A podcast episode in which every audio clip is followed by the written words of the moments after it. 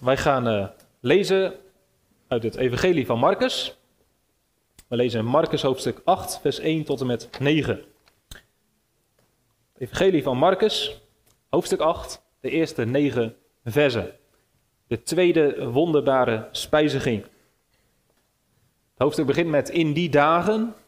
Dat betekent dat je eigenlijk terug moet lezen om te begrijpen wat voor dagen dat waren.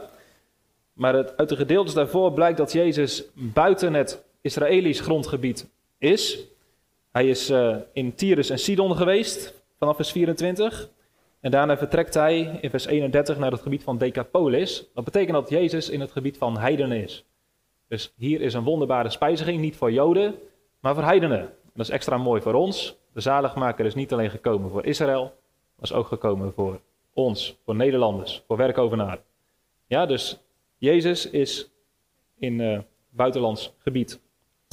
In die dagen, toen er een hele grote menigte bijeen was en zij niets te eten hadden, riep Jezus zijn discipelen bij zich en hij zei tegen hen: Ik ben innerlijk met ontferming bewogen over de menigte. Zij blijven namelijk al drie dagen bij mij en ze hebben niets wat zij kunnen eten. Als ik een nuchter naar huis stuur, zullen ze onderweg bezwijken, want sommigen van hen komen van ver. En zijn discipelen antwoorden hem: Waar haalt iemand hier in deze afgelegen plaats zoveel broden vandaan, dat hij deze mensen kan verzadigen?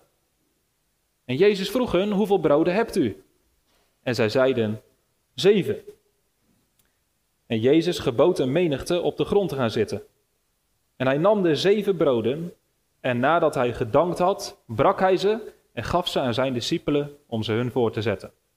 En zij zetten ze de menigte voor. En ze hadden enkele visjes. Toen hij ze gezegend zei hij dat zij ook die moesten voorzetten. En zij aten en werden verzadigd. En zij raapten het overschot van de stukken brood op, zeven manden. Het waren er ongeveer 4000 die gegeten hadden. En Jezus stuurde hen weg. Zover schriftlezing. In dit gedeelte zien we twee dingen. Jezus die voorziet de menigte van eten. En dat doet hij vanuit liefde. En dat doet hij met macht. Dus we denken na over de liefde van Jezus om de menigte eten te geven. Om ons vanmorgen te voorzien van eten.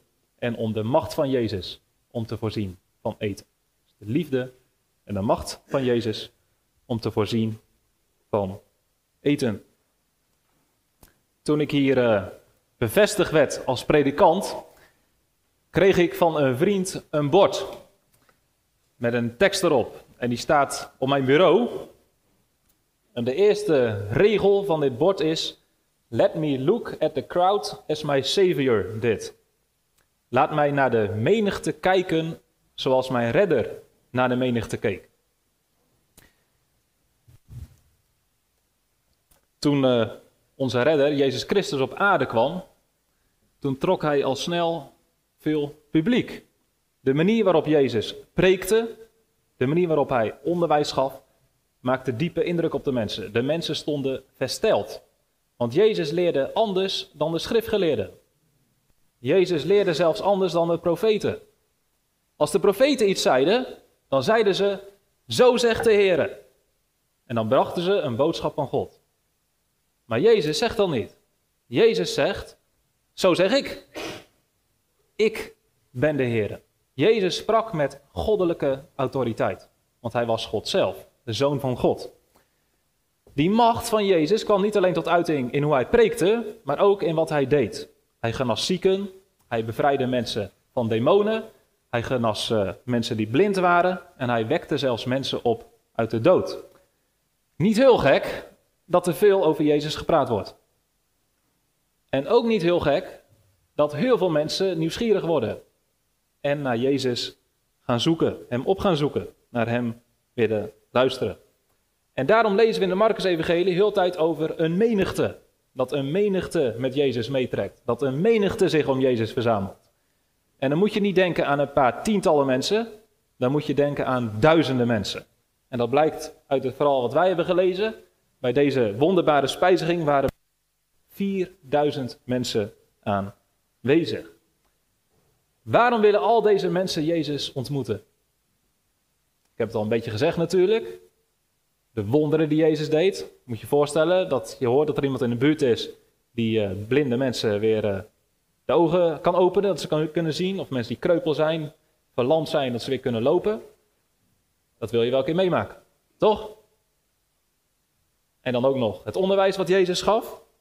Ik denk dat er nog meer in Jezus zat. Niet alleen wat hij zei en wat hij deed, maar ook wie Jezus was. Hoe zijn gezicht keek. Wat zijn uitstraling was. We hebben geen plaatjes van Jezus in de Bijbel. Moet je kinderbijbels opzoeken en zo. Maar ja, dat is niet heel betrouwbaar. Er zijn geen foto's. Maar hoe zou Jezus hebben gekeken? Let me look at the crowd as my Savior did. Hoe keek Jezus naar de menigte? Wat voor gezichtsuitstraling had Jezus? Heeft u daar een idee bij?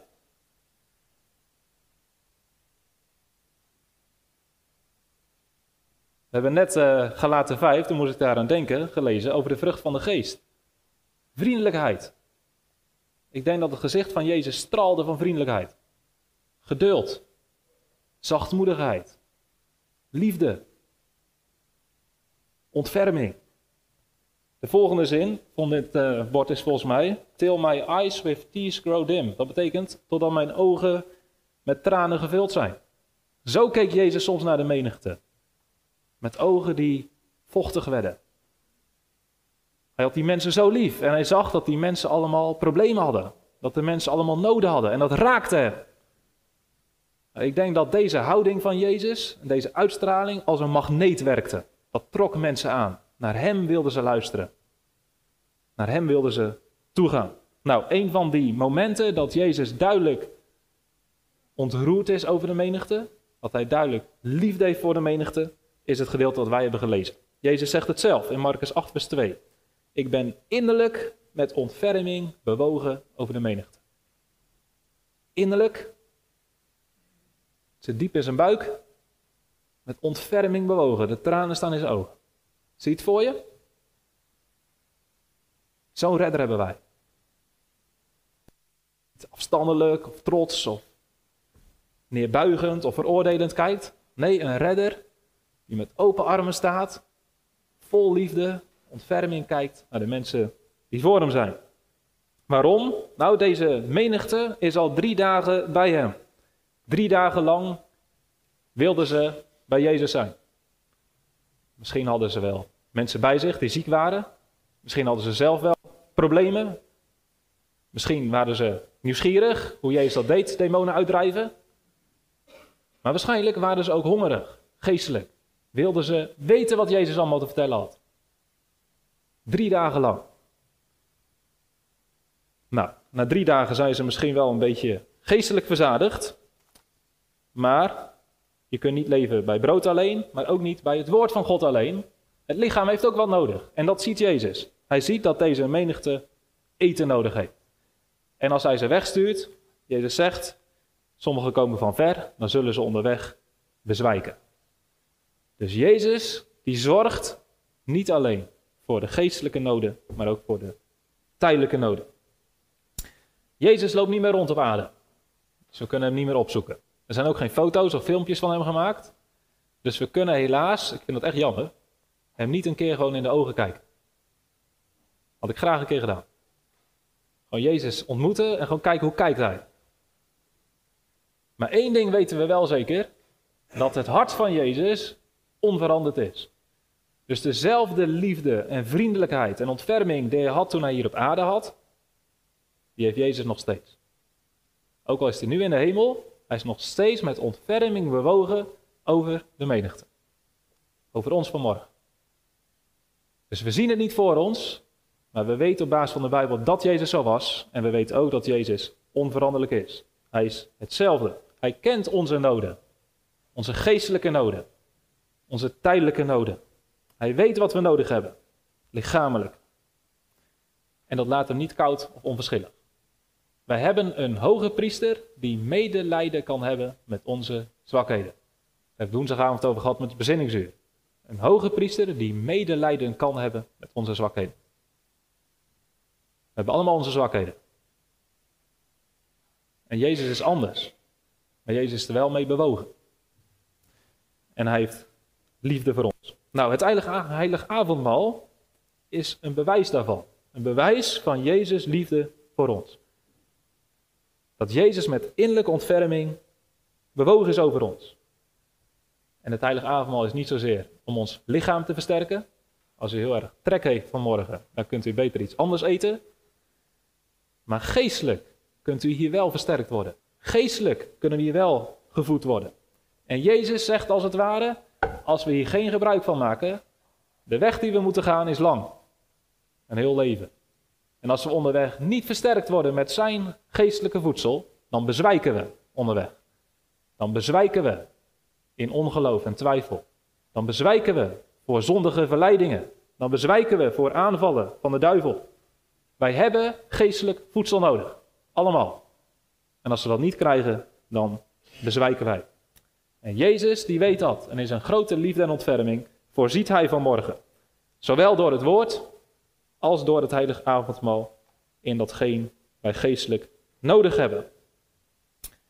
De liefde van Jezus is zo groot dat hij ons alle wil voorzien van het nodige eten. Als we straks aan tafel zitten, dan moeten we vanmorgen, denk ik, maar daar onze aandacht op richten. Waar moet je aan denken als je hier zit? Denk hier maar aan. Aan de grote liefde, de innerlijke ontferming van Jezus, die ervoor zorgt dat Hij ons voorziet van eten. Dat staat ook in het avondmaalsformulier. In het avondmaalsformulier staat op een gegeven moment de zin, gaan we straks ook nog lezen. Zo dikwijls als u van dit brood eet en van deze drinkbeker drinkt, zult u daardoor, als door een betrouwbaar teken en onderpand, herinnerd aan en verzekerd worden van mijn hartelijke liefde en trouw voor u. Hier worden we herinnerd aan de liefde van Jezus. Hier worden we ervan verzekerd dat Jezus ons echt lief heeft. En zijn liefde zorgt ervoor dat er eten komt. Dat is het eerste punt. Het is natuurlijk geweldig mooi dat Jezus die innerlijke ontferming heeft. Dat hij bewogen is over de menigte. Dat hij ze niet naar huis wil sturen zonder eten. Maar er is wel een praktisch probleem. Want hoe ga je 4000 mensen voorzien van eten? Wij hadden gisteren een dag met ons gezin waar ik uit kon. We zijn inmiddels met 16. Dat is nog niet heel veel als je familie Oskam zegt of zo. Of van Vulpen. Maar goed, wij zijn met 16 als gezin. Heel aantal. En er moest eten voor uh, klaargemaakt worden. Dat is toch al heel wat. Maar 4000. Dat is een ongelooflijke hoeveelheid eten. En er zijn geen supermarkten in de buurt. En al zou er een supermarkt zijn, waar is een supermarkt die voor 4000 mensen brood heeft liggen? Weet ik ook niet of die er is. Maar goed, dat is dus het probleem. En uh, we gaan nu de macht van Jezus zien. Dus we hebben net zijn liefde gezien. Hij wil de menigte voeden. Nu zien we zijn macht. Hij kan de menigte ook voeden. Er blijken zeven broden te zijn bij de discipelen. En Jezus zegt: Kom maar. Ik ben de schepper van hemel en aarde. Ooit heb ik uit het niets gezegd dat er een aardbol moest verschijnen. En dat is gelukt. Dit gaat ook wel lukken. Geef die zeven broden maar. En ik zal als de zoon van God, als de schepper van hemel en aarde, er genoeg voedsel van maken. En dan staat er ook, nadat de menigte moest gaan zitten, nam Jezus de broden en nadat hij gedankt had, brak hij ze en gaf ze aan zijn discipelen om ze hun voor te zetten. Dat doen de discipelen, ze krijgen er ook nog vis bij. En uiteindelijk, is er voldoende? Kon iedereen genoeg eten? Waren de pannen leeg? Vers 8. Marcus 8, vers 8. En zij aten en werden verzadigd. En zij raapten het overschot van de stukken brood op, zeven manden. Dus er is ook nog over. Dat is een groot wonder. Dat is echt een groot wonder. Dat zien we allemaal wel. En dat is niet omdat het wonderbrood is, maar omdat de handen van Jezus wonderen kunnen doen. Hij is de zoon van God. Nou, voordat we dit geestelijk uh, doortrekken, is natuurlijk ook gewoon super mooi en bijzonder dat Jezus ook werkelijk bekommerd is, zich bezighoudt met onze tijdelijke noden. Want die hebben we ook gewoon. We moeten eten, we moeten drinken, we hebben kleding nodig, we hebben onderdak nodig. En we hebben een redder die ook daarin wil voorzien. Die ook daarvoor wil zorgen. En misschien hebben wij heel veel financiële zekerheden en liggen we niet zo wakker daarvan. Maar er zijn natuurlijk ook heel veel mensen voor wie het veel lastiger is en die zich sneller zorgen maken. En hoe mooi is het om te weten dat als je op Jezus vertrouwt, dat je ook daarin op Hem kunt vertrouwen. Jezus leert dat ook. Hè? In, de, in de bergreden zegt hij, eh, maak je geen zorgen over wat je eet of drinken of waarmee je kleden zult. Want uw Vader in de hemel weet dat je al die dingen nodig hebt. Nou, hier laat Jezus hetzelfde hart zien als zijn Vader. Hij weet dat wij deze dingen nodig hebben. En hij wil daarin ook zeker voorzien. En zoals Jezus kan voorzien in lichamelijke behoeften, zo kan hij ook voorzien in onze geestelijke behoeften. Zoals hij hier de menigte lichamelijk voedt en verzadigt, zo kan Jezus ons ook geestelijk voeden en verzadigen. En Jezus heeft deze wonder ook gedaan om dat duidelijk te maken. Dat blijkt uit Johannes 6. Johannes 6 is de eerste wonderbare spijziging die Jezus heeft gedaan. En daarin zegt Jezus, nadat hij dat wonder heeft gedaan, ik ben het brood des levens. En als je naar mij toe komt, als je in mij gelooft, dan zul je geen honger hebben. En daarmee legt Jezus een verbinding tussen wat hij lichamelijk en fysiek letterlijk deed en wie hij geestelijk is en wat hij ons geestelijk kan geven. Mijn lichaam is het brood. En zoals dit lichaam, of zoals dit brood gebroken wordt, zo wordt straks mijn lichaam gebroken aan het kruis. En mijn gebroken lichaam kan jullie voeden en verzadigen. Nou, daarvoor gaan wij straks aan het avondmaal. Om terug te denken aan dat offer van Jezus Christus. Ik ga straks brood uitdelen. En ik vind het ook wel mooi in dit gedeelte. Er staat dat Jezus niet zelf dat brood uitdeelt. Hij geeft het aan zijn discipelen en zijn discipelen geven het aan de menigte. En vanmorgen is het als het ware dat ik van Jezus de wijn en het brood krijg en dat ik het mag uitdelen. Komt niet van mij, niks van mij bij, komt allemaal van Jezus. Het gaat om zijn lichaam, om zijn bloed, wat hij voor ons heeft overgegeven. In het avondmaalsformulier staat het volgende erover. Ik heb voor u mijn lichaam in de dood overgegeven aan het kruishout. En met mijn gekruisigd lichaam voed ik uw hongerige zielen tot het eeuwige leven. Met mijn gekruisigd lichaam ga ik jullie hongerige zielen voeden. Heeft u een hongerige ziel? Verlangt u naar God en naar de komst van zijn koninkrijk? Verlangt u naar vergeving van uw zonden? Verlangt u naar een sterker geloof? Naar overwinning over zonde? Naar nieuwe kracht om God met blijdschap te dienen? Beseft u dat als u niet door Jezus gevoed wordt, dat u onderweg bezwijkt en geestelijk niet zult overwinnen? Er was genoeg brood. Overvloed. Dat is er vanmorgen ook. We hoeven niet bang te zijn dat er te weinig wijn is of dat er te weinig brood is. Er is echt genoeg. Maak me geen zorgen over. Waar ik me wel een beetje zorgen over maak, is dat niet iedereen gebruik maakt van het brood en van de wijn. Omdat je geestelijk geen honger hebt, of omdat je ergens anders je brood en wijn probeert te halen. Maar ik hoop dat iedereen hier beseft dat er geen alternatief is. Als je dit brood en deze wijn, als je Jezus Christus offer niet hebt, dan heb je geestelijk niks. Uiteindelijk zul je dan bezwijken. En weet ook dat Jezus niet veroordelend hier staat te kijken. En misschien zelfs als u niet aangaat dat Jezus ook niet staat van nou, nou, nou, nou. Maar kijk naar Jezus als iemand die kijkt vol ontferming. Met liefde, met vriendelijkheid. Zo is Jezus. Vol liefde. En ik hoop dat die ogen van Jezus, die blik van Jezus, dat die aantrekkingskracht hebben.